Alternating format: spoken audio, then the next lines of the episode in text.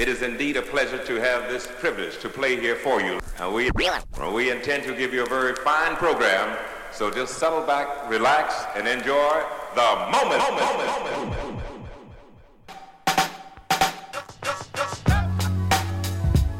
Hey, what's up, everyone? Welcome back to Mic'd Up, an unapologetic podcast based right here in Charleston, South Carolina. I'm your host, Mika Gadsden. And if you can hear, you can you can tell I, I got a little bit of laryngitis, so just bear with me throughout this episode. Uh, this week, I've invited a friend and fellow organizer to join me on Mic'd Up.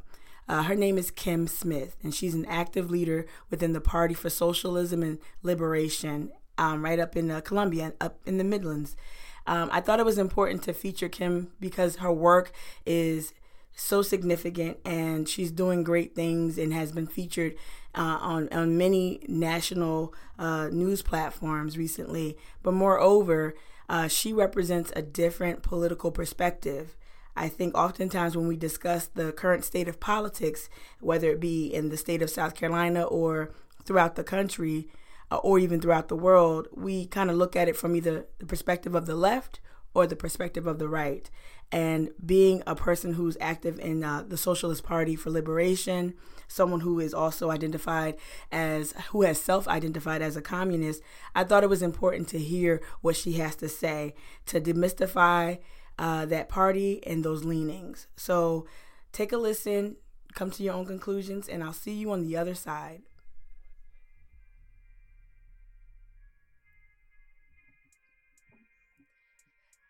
Okay, hey Kim, are you there? Hey Tamika. Hi, how are you? Good, how are you? I'm well. Okay, so could you just introduce yourself, like who you are, your name, and what you do? All right, my name is Kim and Kim Smith, and I'm a mom and an organizer with the Party for Socialism and Liberation. Wow, okay, and where are you based?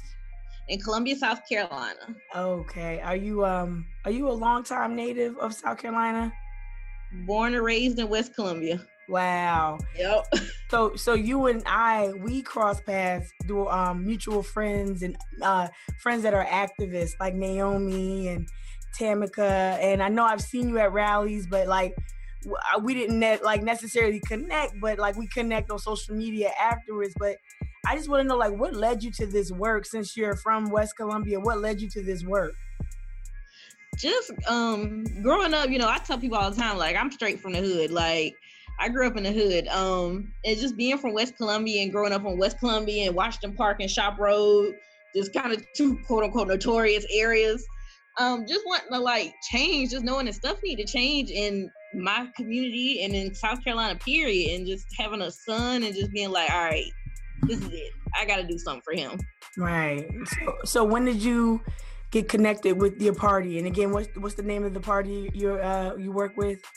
Um, the Party for Socialism and Liberation. Yes. And um, I got I joined the party. I actually became a candidate in the party December of last year, like December 14th of last year, 2017. Mm-hmm. And um, there was no chapter here. Um, there was no branch here, nothing and I got in contact because I knew I wanted to get involved more politically as well. So, you know, I was looking at, I'm not a Republican, I'm not a Democrat, I'm a communist. So mm-hmm. I was looking at different parties and I found the PSL, the Party for Socialism and Liberation. I was like, we need that here. Just knowing, you know, going over the party and looking, I was like, we need it in Columbia. We need this. We need this organization. Yeah. And I, ever I, since then, I hit the ground running. I, I think that's what, uh, you know, attracted me to your, um, to your kind of work because it kind of is reminiscent of like what inspires me, which is, you know, um, coming in if you live in Charleston and if you live anywhere else, or just if you read or just exposed to you know all types of blackness and Pan Africanism. Well, one thing when you live in Charleston, you realize like there's a need for something, and you can't quite place your finger on it, and then you find yourself creating that presence, and it sounds like that's what you did in Columbia, like you saw a need for a different type of voice.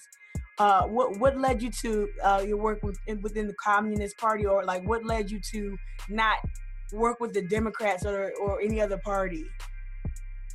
just seeing, just seeing that no matter how far they, you know, Democrats, eh, you know, or they feel like they were taking the black community and black people, that we, they were always pushing us two steps back. It's just like they give us just enough, but they'll never liberate us fully. You know, we'll never be. And I see that they ignore the, you know, Native Americans. They ignore, you know, the real problems plaguing the black communities. They push us into jails and prisons and foster homes, and they don't really connect with what the root of the problem is. Yeah. So I knew that the Democratic Party or any, you know, any other current party would not be the one to support the type of work that we do. And and so like that's profound. I think um I think one of the uh, one of the reasons why I wanted to interview you too is because you are you are um articulating thoughts and feelings that I'm hearing a lot of younger voters, younger voters of color.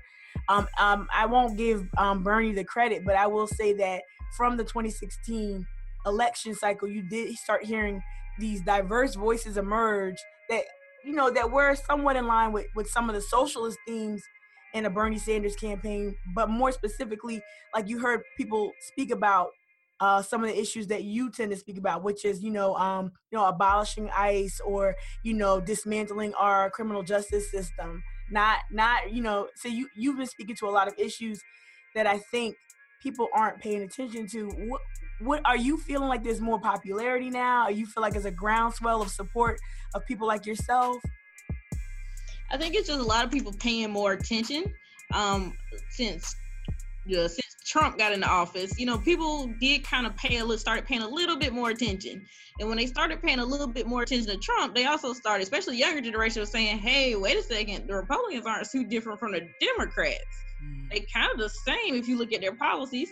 Mm. And I think it just it's such an education period right now. I think that's why so many younger people are moving towards socialism and not just democratic socialism. I call that imperialism light because you know they still they still talk about you know taking over and manipulating other countries and all that stuff. So, but I think that's what's pushing more people towards socialism is they try kind of starting to see these systems aren't set up for us. They this is these systems are set up to constantly put white, you know, whiteness ahead of us, you know.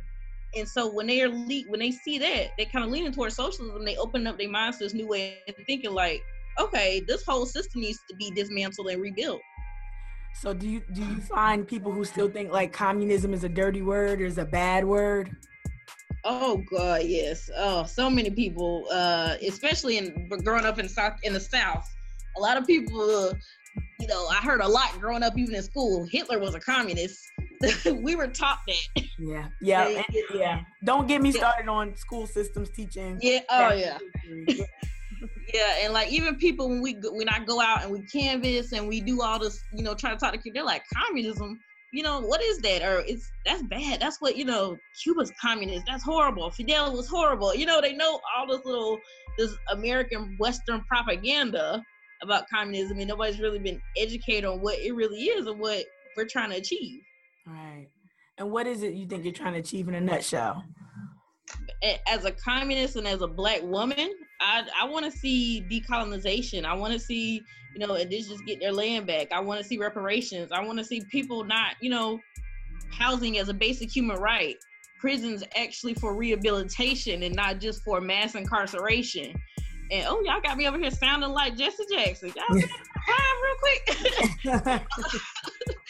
but uh, you know, we want to see basic human needs met, an economy that's planned for. We're the rich. America is the richest country in the world and yet we have the highest homeless population. South Carolina's homeless population is 56.3% black. Wow. I didn't know that. I didn't know that. Over half our homeless population is black. Mm. And you tell me that this this capitalist system is working for who? right. right. Well, I, I, you know, you probably, I, you probably have said this too. Uh, capitalism is working exactly how it was designed to work, but it's just not. It's not working for poor people It's not working for black people, of course, but that's what it was designed to do. You know? Yeah. Yeah. Oh man. So you mentioned your work in and around the criminal justice system and specifically the prisons. Now that's when I really started to pay more attention to your individual work and your individual voice because I saw you stage numerous protests Um, I believe that I think the first one I saw was the Lee Correctional Facility.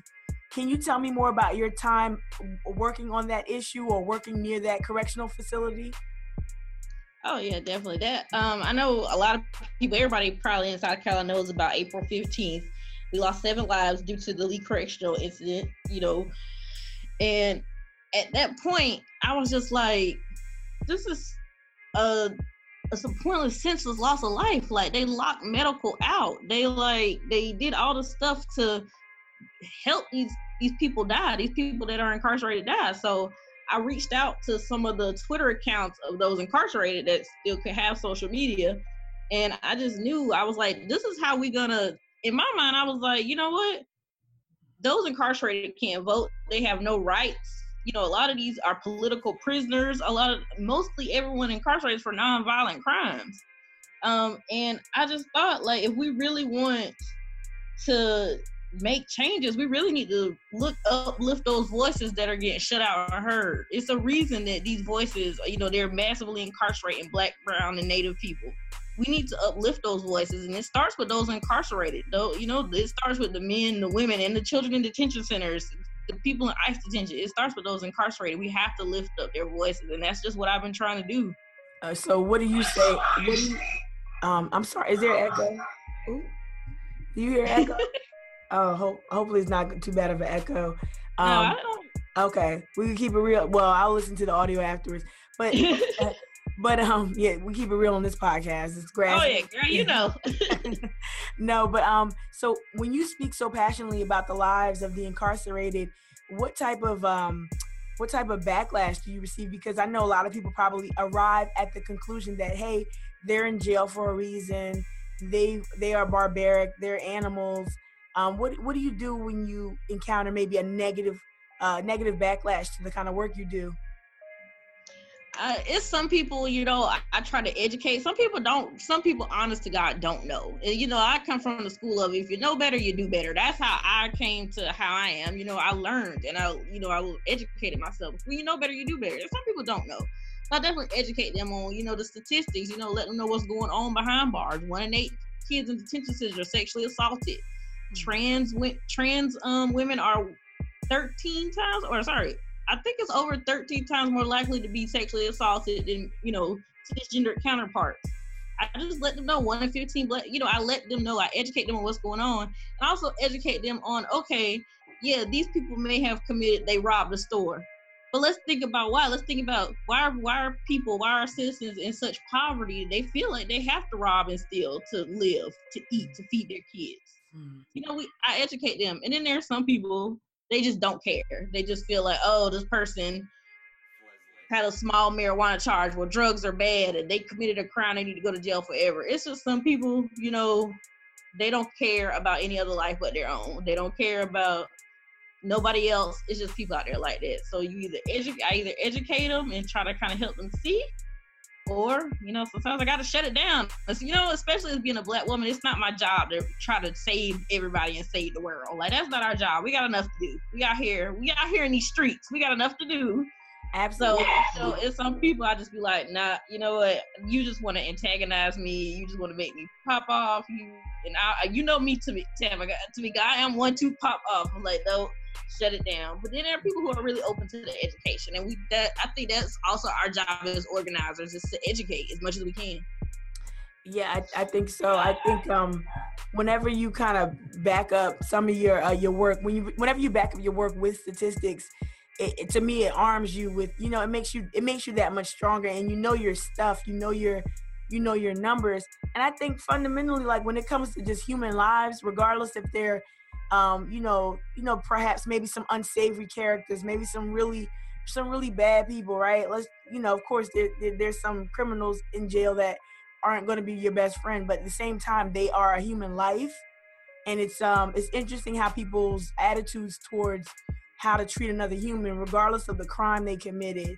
Um, and like you mentioned, a lot of the criminals in jail, especially if, if a lot of the criminals in jail are like there for maybe like marijuana or you know petty petty small things that wouldn't be illegal in some other states um, so um, i commend you for bringing light to that topic um, at Lee Correctional, and, and I know you continue to speak up about that. And, and that leads me to my next question.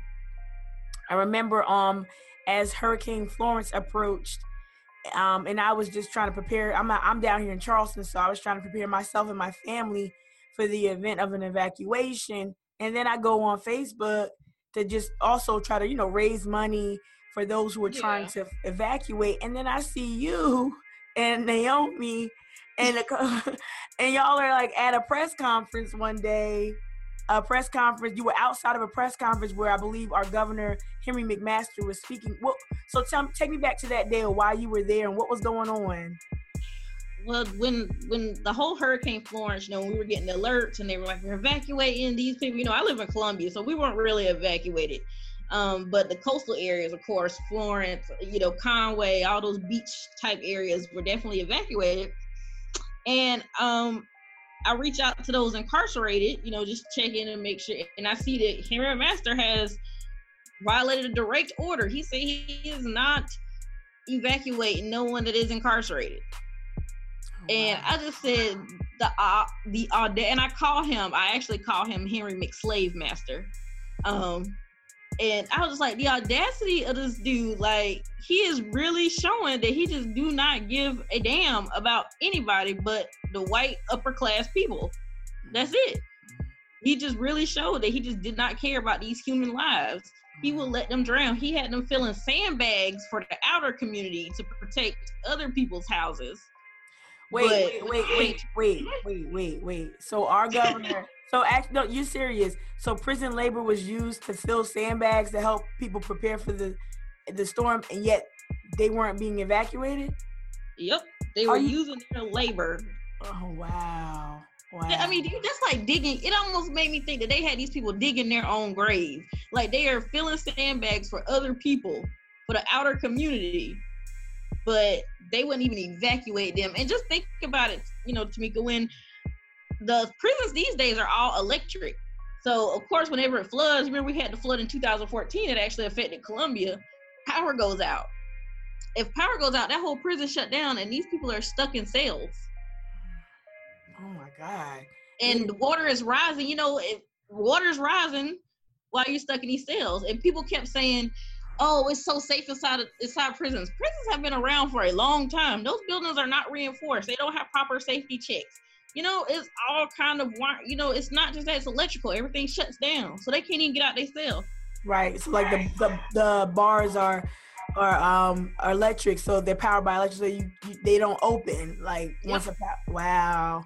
So if you think of somebody, let's say you have a someone that's incarcerated that's ill, or a woman that's pregnant, or a child that's ill, or something like that, they trapped in a cell in pain because medics not coming in nobody else is getting in there. So people were trapped in their cells in pain, dying, sick, hungry if the power goes out. Or let's say that water started rising. They just stay in there to drown. So you you've been really calling a lot of attention to this issue, especially following the Lee Correctional um, you know, incident. I don't want to call it an incident. That's not adequate. What, Um, but following, you know, the, the loss of life at Lee Correctional, and then now the hurricane, and I, I, I want to credit you and those who work with you for bringing like a national spotlight. I saw the story, I believe, in Newsweek online at least, and a couple of other national digital publications. Do you do you feel as if your voice was heard? I think I did my job. My, my only job is to make sure that those incarcerated voices were heard.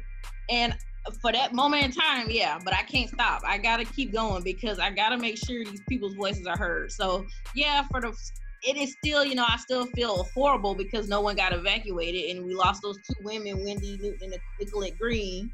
Wow. Yeah. Wait. Wait. We're gonna pump our brakes on that one because that's it, no, because it like literally like it was like it didn't stop and like um you know you would think after after the Lee correctional because the Lee correctional um, loss of life at Lee that went that went across the world. Like people saw that. They saw the riots and the and the, and the prisoners were speaking out. Um, they were able to get their messages out of the cells. And you would think after that, after being embarrassed and actually having both members of the Republican and the Democratic Party say way back when that we need to change the way we treat prisoners and how understaffed the correctional system was. I, I remember reading that in the, in the newspaper that both Republicans and Democrats had said, "Hey, we need we're gonna need some help here." Before the Lee incident happened, you would think he, you would think our governor or you know Governor McMaster, not our governor, um, not my governor, but you would think he would want to avoid that at all costs. But I guess um, he he did not. So yeah, let's fast forward.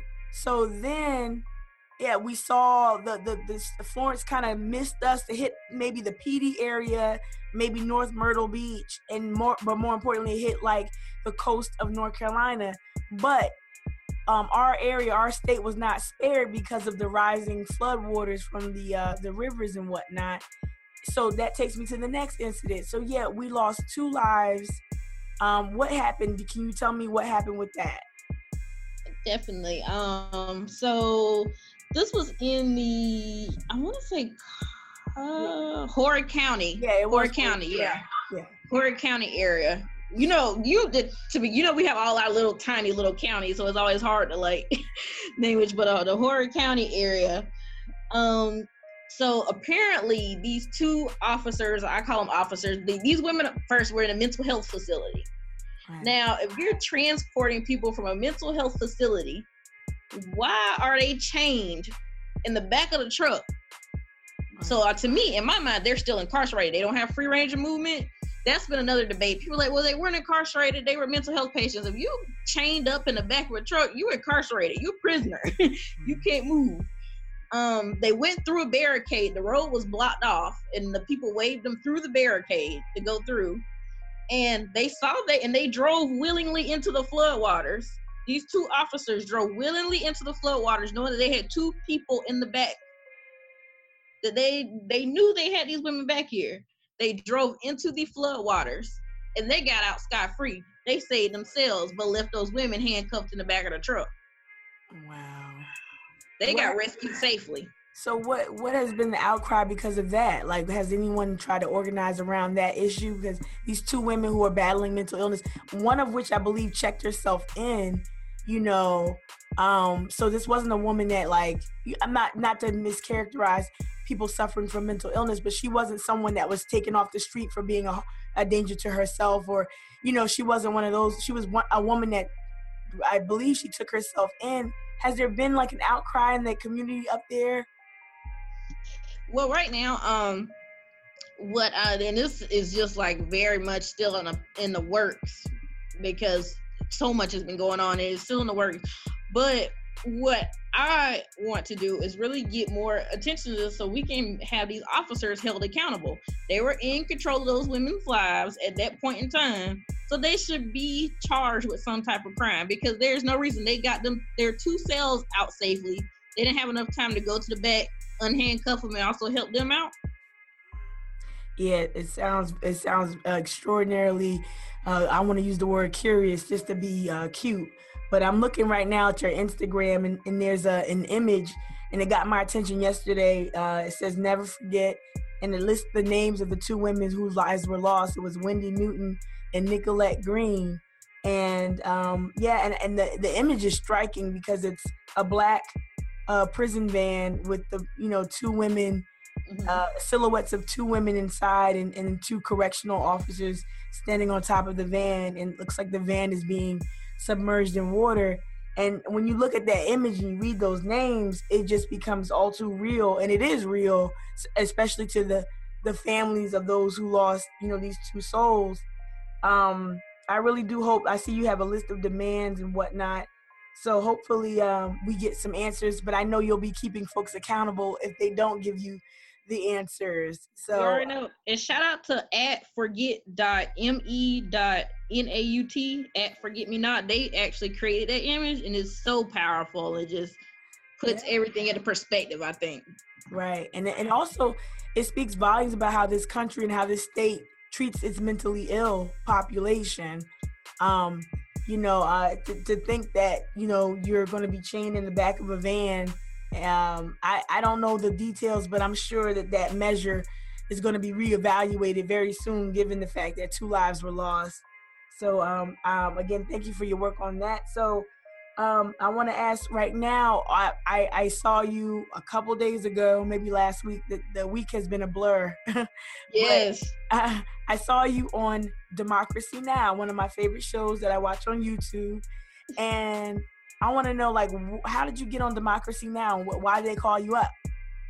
Well, since um, shout out Democracy Now. Um, so since we, you know, I've started communicating and kind of bring, trying to bring more attention to South Carolina because South Carolina has horrible, just, I want to say we horrible. I, I mean, I love my city. I rep my set. I love my city, but South Carolina needs a lot. We need a lot here and I just was like, we need this attention. And shout out to um Jared Ware is someone I met via Twitter. Thank God for social media.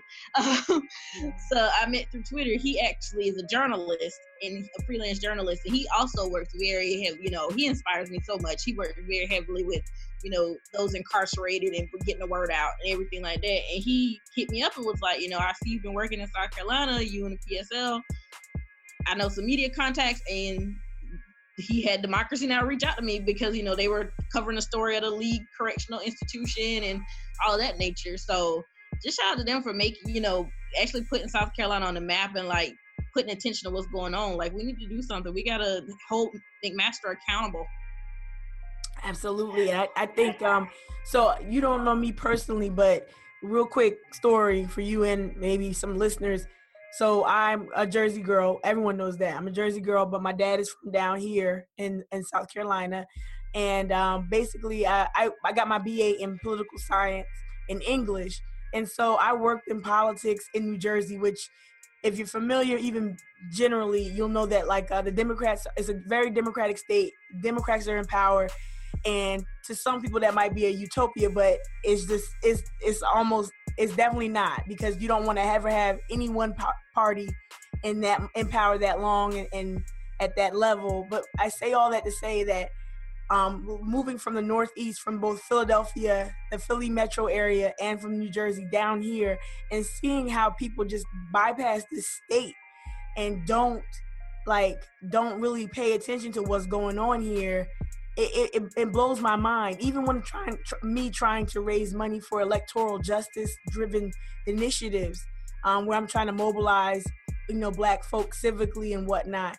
Um, raising money for that has been like hard. So when I see you on a Democracy Now or hear you on a podcast, um, I just I'm really um, I'm grateful because it helps people know that we have we have voices here, we have diverse voices, and we have emerging leadership here um, that's not just Democrat or Republican. It's it's so much more. Um, so that was great. So what what did Democracy Now talk to you about? Just um, basically what's been going on in South Carolina and how you know how these women you know died. They kind of we talked about that. We talked about how these women were handcuffed, how Governor McMaster just totally ignores the South Carolina, you know, there's no justification for the lives lost, and how McMaster just totally ignores any type of opposition, any type of protest, and he acts like it doesn't happen. He didn't acknowledge the prison strike. Uh, we've sent him tons of letters. We get tons of letters signed every week for him to meet the prison the demands of those incarcerated. Totally ignored just really discussing what's going on in South Carolina and how we need as much attention as we can, as well as other states, other small, you know, states. We need as much attention as we can. You know, this stuff isn't just happening in the big Cali and New York and all these. You know, we the South is we haven't been through it. You know, we still yeah. waiting to get ours a little bit. and and the south is, the south is rising i'm i'm seeing a lot of black women's voices or black femme voices um, and even uh, trans women. I've seen these voices really rise up in Atlanta, Charlotte, um, and those are big, big metro areas. But I am encouraged by what's coming out of both Columbia and Charleston um, in terms of uh, different opinions and different voices, including my own. Um, you know, yeah, shout out to you, to me, because you're doing it in Charleston. The Chuck, like, I uh, love it.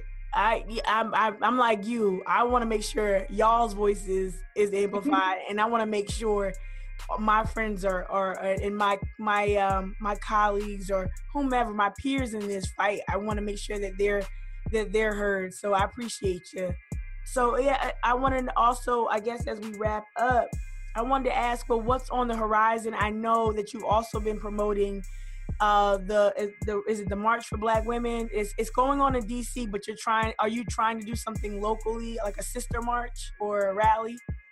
Yes um naomi thorne naomi simmons thorne and tamika staley two other great great women film activists here in south carolina. Um we are trying to organize a march for black women a sister march. Um i first became aware of it like not too long ago and we were all so busy and just constantly going but we were like we need to have this. Because black trans women in south carolina you know cisgender black women in south carolina we are at the bottom of the bottom in south carolina you know mm. and so we really want to put this march together in october sometime in october to really just bring black women femmes together and just uplift our voices and we have demands you know we we know what we want we putting pressure on these people to let our voices be heard I think that's just in time for the upcoming elections. I know not all of my activist friends uh, believe in like voting or the power. Not not so much not believing in it, but have become disenchanted by a broken democracy. And so um, I'm not going to um, uh, say that you, what your work is toward driving people to the polls, but I, it feels like you, at least you want to see at the table and, and these people running for these candidates running for governor or secretary of state or whatever, they need to listen to black women, right? Definitely. Definitely. Don't just use us for our labor. Don't just, you know, rise up off us. Actually listen to us and actually put us in the forefront for a change. So many black women, we do so much work behind the scenes and we push so many movements. We're at the forefront of so many movements. The Cuban Revolution, the Haitian Revolution, like so many great revolutionary movements black women have been at the forefront. And I don't know about you, but it's time for us to go for ours. You know, we got to go for ours. Nah, none of this backseat stuff no more. We take a center stage. Well, I appreciate you and all the work you do. And I think that's a great place to stop our interview. Thank you so much. Thank you for having me. Oh, my pleasure. I hope you were able to learn something uh, different. I hope that listening to Kim and her work, uh, someone who's a South Carolina native, born and bred, and listening to what drives her and what motivates her to do her work, I hope that helps you get a better understanding as to, I guess, what a modern day socialist or communist voice sounds like. And I also hope that this encourages you to have conversations with folks who don't necessarily walk your walk and, and, and walk in your shoes. It's important. I think all too often we call different or divergent opinions divisive. Um, I, I, don't look at it that way. Um, I'd like to look at other people's perspectives. I like to listen to what other people are reading and learn more about their ideology and, and their motivations and just color things in a little bit more um, comprehensively. And I think we get a better picture of not just current day of politics, but we get a better picture of humanity. And that's important. I think throughout all the noise and the distractions of this past week, we mustn't lose our connection with one another's humanity. And that's why I'm so grateful for women like Kim, uh, women like my, my friends in the Midlands, other activists um, throughout the state women and femmes and and men who are feminists. Um, I am lucky to have a few and have them as my friends in my life. Um, so yeah, at the time of this recording, we're actually at the last week of voter registration. So I myself, I have been working diligently with so many dope volunteers, so many dope friends who have helped me either help register folks for the upcoming election or they've um, helped spread the word about certain initiatives that I'm trying to drive home. And not just me, that we're all trying to drive home. Um, so um, there'll be additional information about, uh, I guess, some last ditch voter registration efforts, but also just some mobilizing efforts that are going to be coming soon from the Charleston Activist Network. Um, so, yeah, like always, if you have any feedback, you can hit me at the email, which is going to be in the show notes of this podcast episode. Any questions, concerns, feedback, constructive or otherwise, I'm open to hear it all. Until next time, you all be well. don't sound like me. Take care of yourself. and don't get sick like myself right now. I sound horrible. So take care, be well, and I'll see you next time.